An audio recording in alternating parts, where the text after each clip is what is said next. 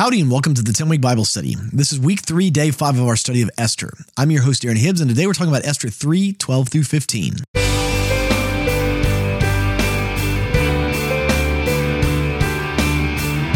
Welcome back to the 10-Week Bible Study. Again, I'm your host, Darren Hibbs. Would you join me as we pray before we start today? Lord, would you open our eyes and our ears to hear what your word has to say to us, God? Speak to us, fill our hearts with the knowledge of you. We want to know you more through your word, not just more about you.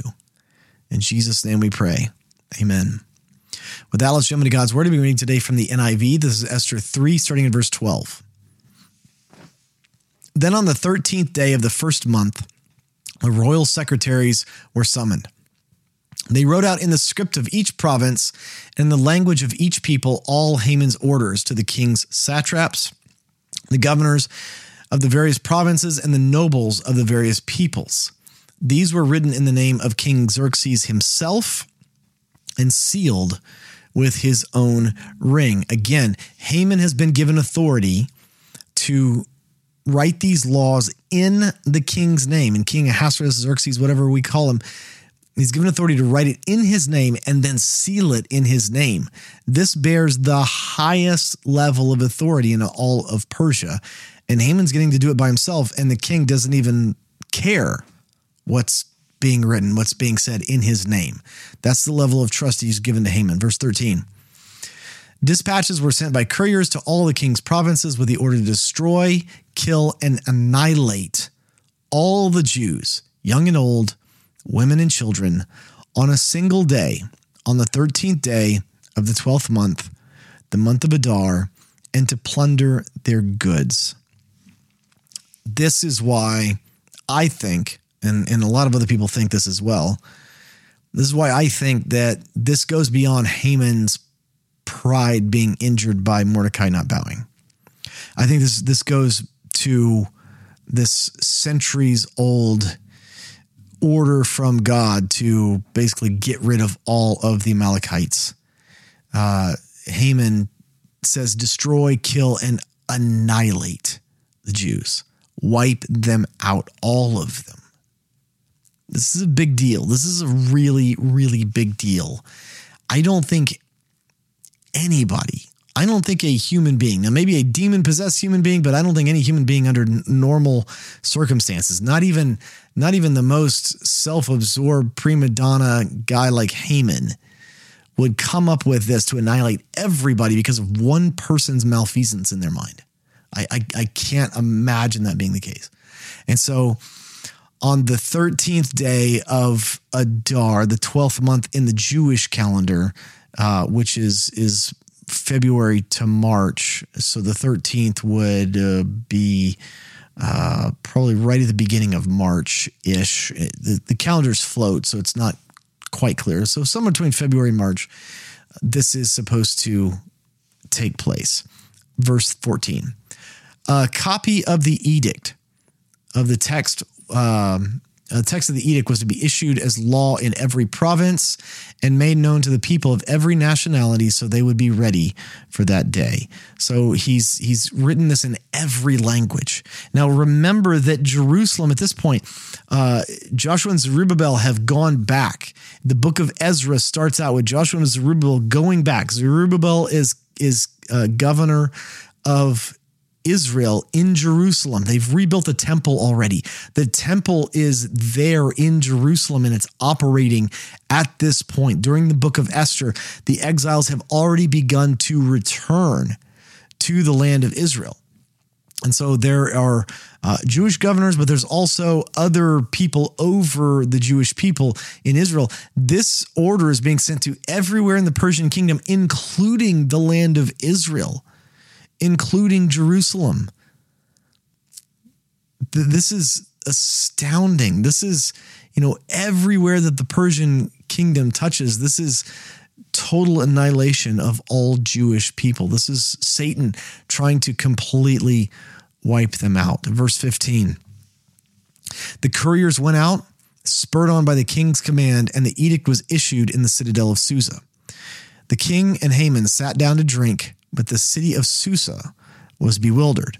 So Haman knows what's going on. The king doesn't really know what's going on. Says, the king sat down with Haman to like have a drink. They're chilling. They're having a good time, right? The king's probably like, Haman, I really like this arrangement. I like you doing all the stuff and I get the credit for it and I just get to enjoy life.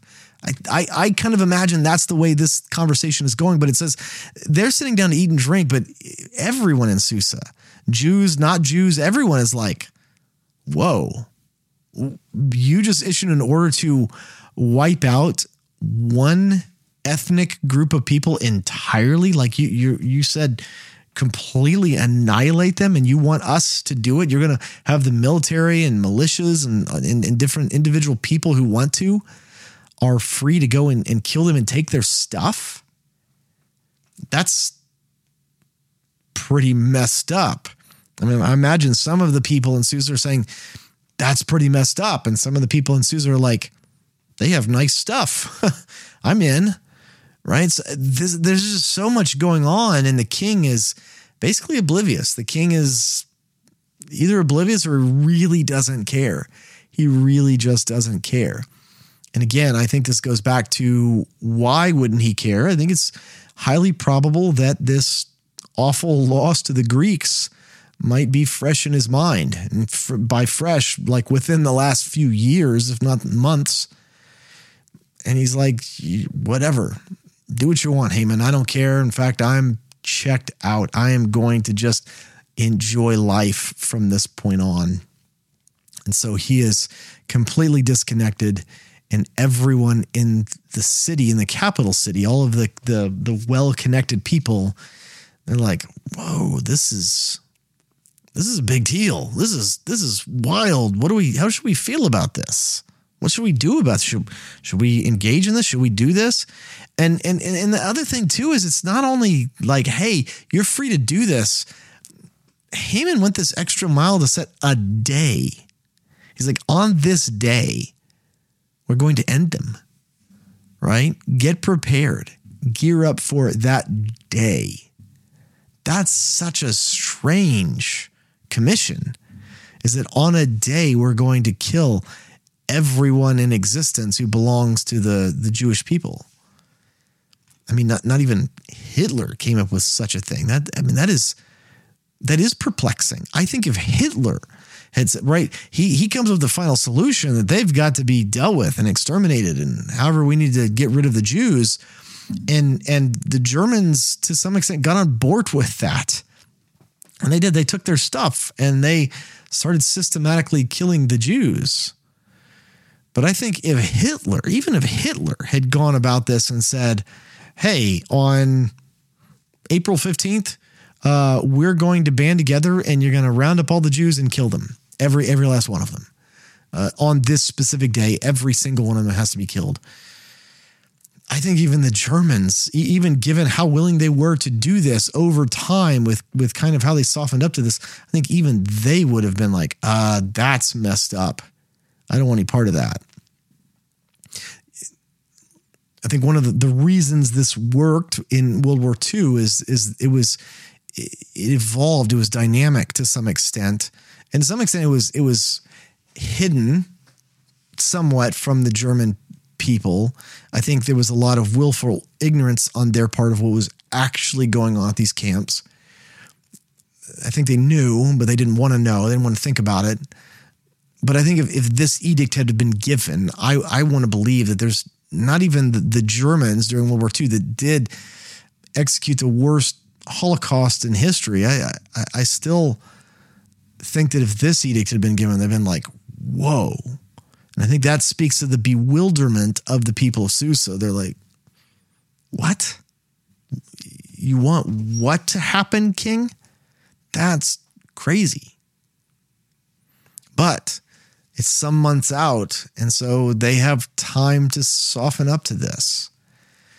And this is going to cause a lot of consternation. This is going to cause a lot of worry amongst the Jews, which probably speaks to some point that obviously if they were bewildered by this in the capital city, not everyone was 100% on board with it. Like, this is not well received by everyone. But as we're going to see in the next chapter, it's obviously well-received enough that it's of grave concern of grave concern to Mordecai and all of the Jews. This is a really big deal. But the Lord is going to come through in just one of the most amazing and fascinating ways, I think, in all of Scripture. The salvation of the Lord in the book of Esther, I think, is one of the coolest stories in all of the text of Scripture. For the 10-week Bible study, I'm your host, Darren Hibbs, and I can't wait to see you next time. Hey, thanks for tuning into the 10-Week Bible Study Podcast. If you've enjoyed this podcast, would you consider leaving a review for it on your podcast app of choice? It really helps other people find out about this podcast, and my heart is for people to fall in love with God's Word. Thank you.